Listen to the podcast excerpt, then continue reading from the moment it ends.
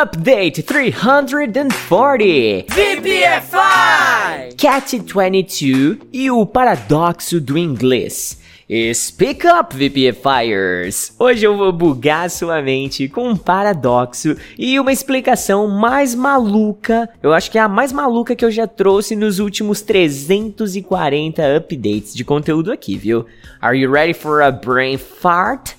Ha, aproveitando a oportunidade, se você não se lembra como se fala bugar em inglês, eu fiz um update falando sobre isso. Procura aí na sua lista aí, update 325. E caso você não me conheça ou esteja entrando em contato com os nossos conteúdos aqui do VPFI pela primeira vez, o meu nome é Eduardo Souto, só que todo mundo me chama de Teacher Do. E eu sou professor de inglês desde 2010 e o Big Boss aqui no VPFI. E claro, né, um dos professores responsáveis pelos nossos cursos online e o famoso Clube do Inglês VPFI Forever. Então, nice to meet you. E agora que a gente já foi formalmente apresentado, let's get straight to the point. Eu vou de cara já te falar sobre o Cat 22.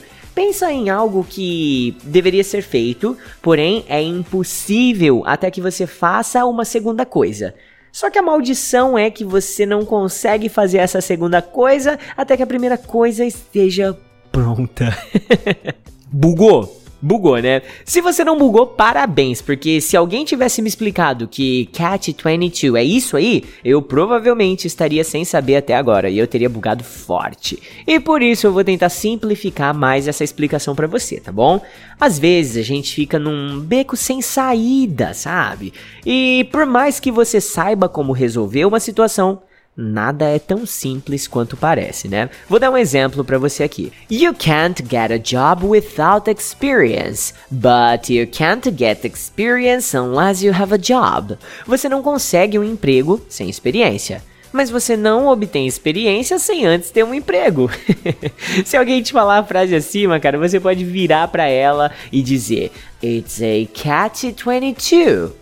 Conseguiu entender? Você pode usar o Catch22 para se referir a algo paradoxal, sem, digamos, um final feliz, entendeu? Você já deve ter vivido, ou então com certeza ainda viverá momentos na sua vida em que parece não haver uma decisão clara a ser tomada, né? Isso é um paradoxo. E o Cat22 é a expressão que os gringos utilizam para se referir a esse tipo de situação paradoxal, tá? Essa expressão, cara, ela foi criada em 1961 por um escritor maluco lá para se referir a esse tipo de situação que você vive num paradoxo, né? Agora, quer ouvir uma possível tradução pro tal do Cat 22? Olha só. Se ficar o bicho pega e se correr o bicho come. Uma palavra e dois números no inglês foram traduzidos por português em 12 palavras em uma expressão idiomática bem simbólica. And that's why I love languages.